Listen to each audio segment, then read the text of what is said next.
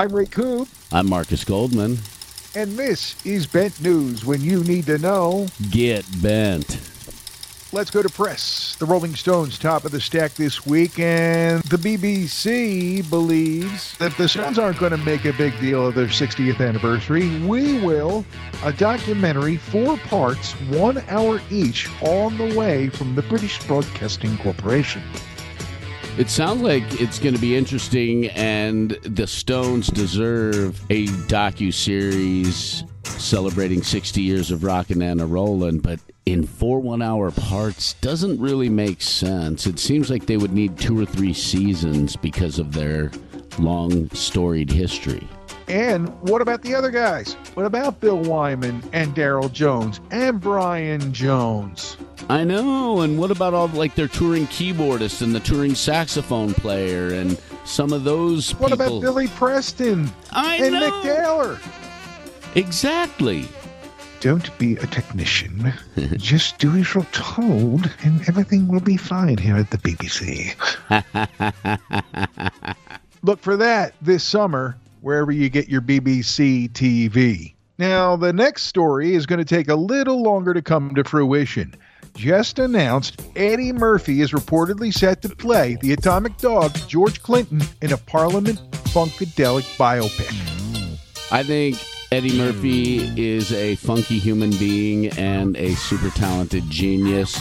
And I think he will be great as an older George Clinton, but I hope they can find somebody who is younger and super funky as well to play the You're thinking George technically, I'm thinking, can Murphy get high enough to play George? That's what I want. I the dude can do a lot. Remember his James Brown hot tub skit on Saturday Night Live? I mean, the guy has some serious talent. He might be able to pull it off. There's no doubt about it. I think he can pull it off as a character actor, but a young George Clinton needs a young funky kid.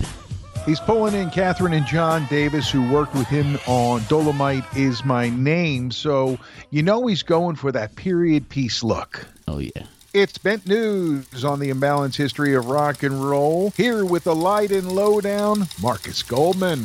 It seems like your favorite punk rock cranky curmudgeon is throwing a temper tantrum over the ah. new Sex Pistols compilation release called Pistol because not only are they doing the series based on the Steve Jones memoir, they're releasing a 20 track compilation to go along with it. And of course, being the uh, punk rocker that he is, he's disavowing it because they didn't listen to him enough in the making of the project. So, how do you I'm disavow disavowing it. I'm not going to be part of it, but I will take the check. Thank you very much. of course, he'll take the check. And the trailer for Pistol is out, and he may not be happy about that because he is portrayed as the predated punk rocker that he is. Uh, what he says, we're going to kick this country awake if it kills us. what does that mean? but he did it, didn't he? He did kick the country awake. He says, I don't want musicians, I want saboteurs, assassins.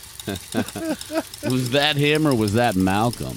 It says Johnny, and you can trust Danny Boyle, who's behind this whole project. I cannot wait to see it. hitting Hulu on May 31st. Marcus, most people really like a nice round number when it comes to anniversaries, whether it's your birthday or maybe the anniversary of a company your grandfather founded, stuff like that. In the case of rock bands, a 50th anniversary is large. And next year would be the 50th anniversary of the beginning of the name Heart being used by the sisters Wilson.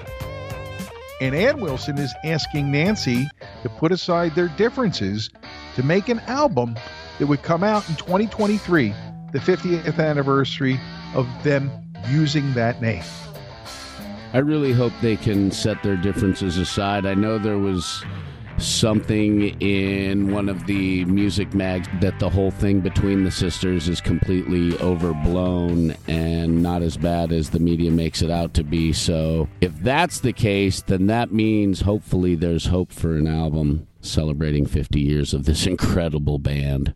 As they portrayed and discussed in interviews from their early days, they're the girls who sat and sang together in their room and smoked pot with their mom, right?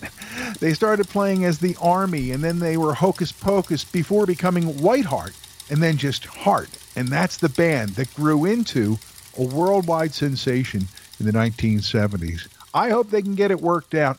Not many bands can make it to 50, even if you're not all the same people who started the band and her new solo album, Ann Wilson's Fierce Bliss, out April 29th.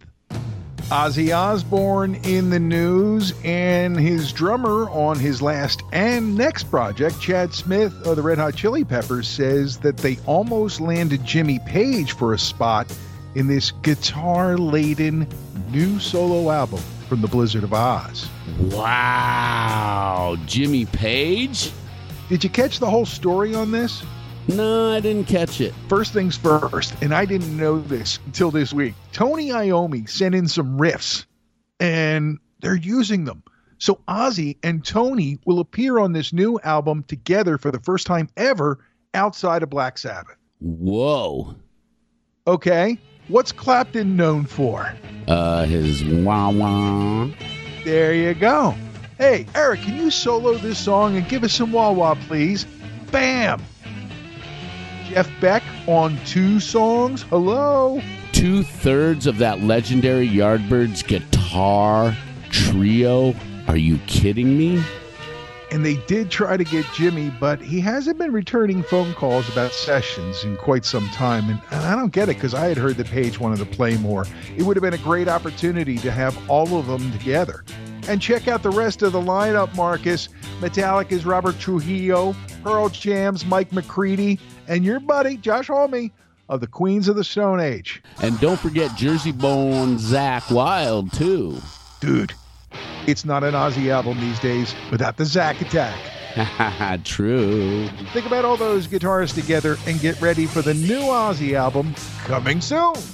From the Sue Me, Sue You, Sue Everybody department, the Black Crowes are in the news, Marcus. And that's a surprise to no one in rock and roll. They fight like brothers, even though Steve didn't come from the same mother.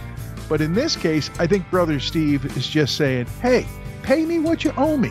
His claim is not unrealistic. It is not over the top. It's not for drawing attention or anything like that or a cash grab. He legitimately should be paid for what he's done, for what he's written, and being a member of the Black Crowes for so long, he deserves the money that he is owed. Over 30 years ago, they formed the Black Crowes Partnership, which was Chris and Rich and him. And I guess they have a deal, and they haven't been paying them for five years at least. So let's get it settled, gentlemen. Steve is still your brother.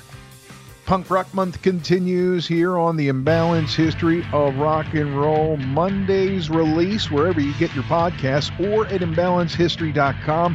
A brand new episode as part of the 22 edition of Punk Rock Month featuring the band X.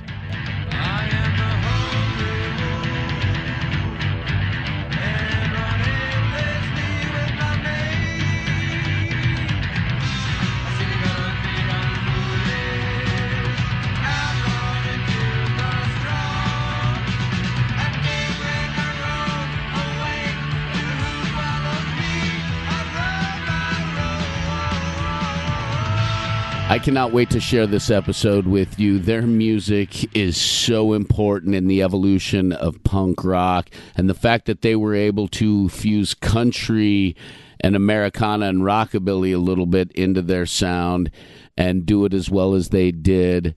Pretty remarkable. I'm really stoked for you to hear about this band that had such a huge influence on music 80s, 90s moving forward. And especially the West Coast punk rock scene. X their story is next for Punk Rock Month 22. And that's going to do it for this edition of Bent News. I'm Ray Koob. I'm Marcus Goldman. When you need to know, get, get bent.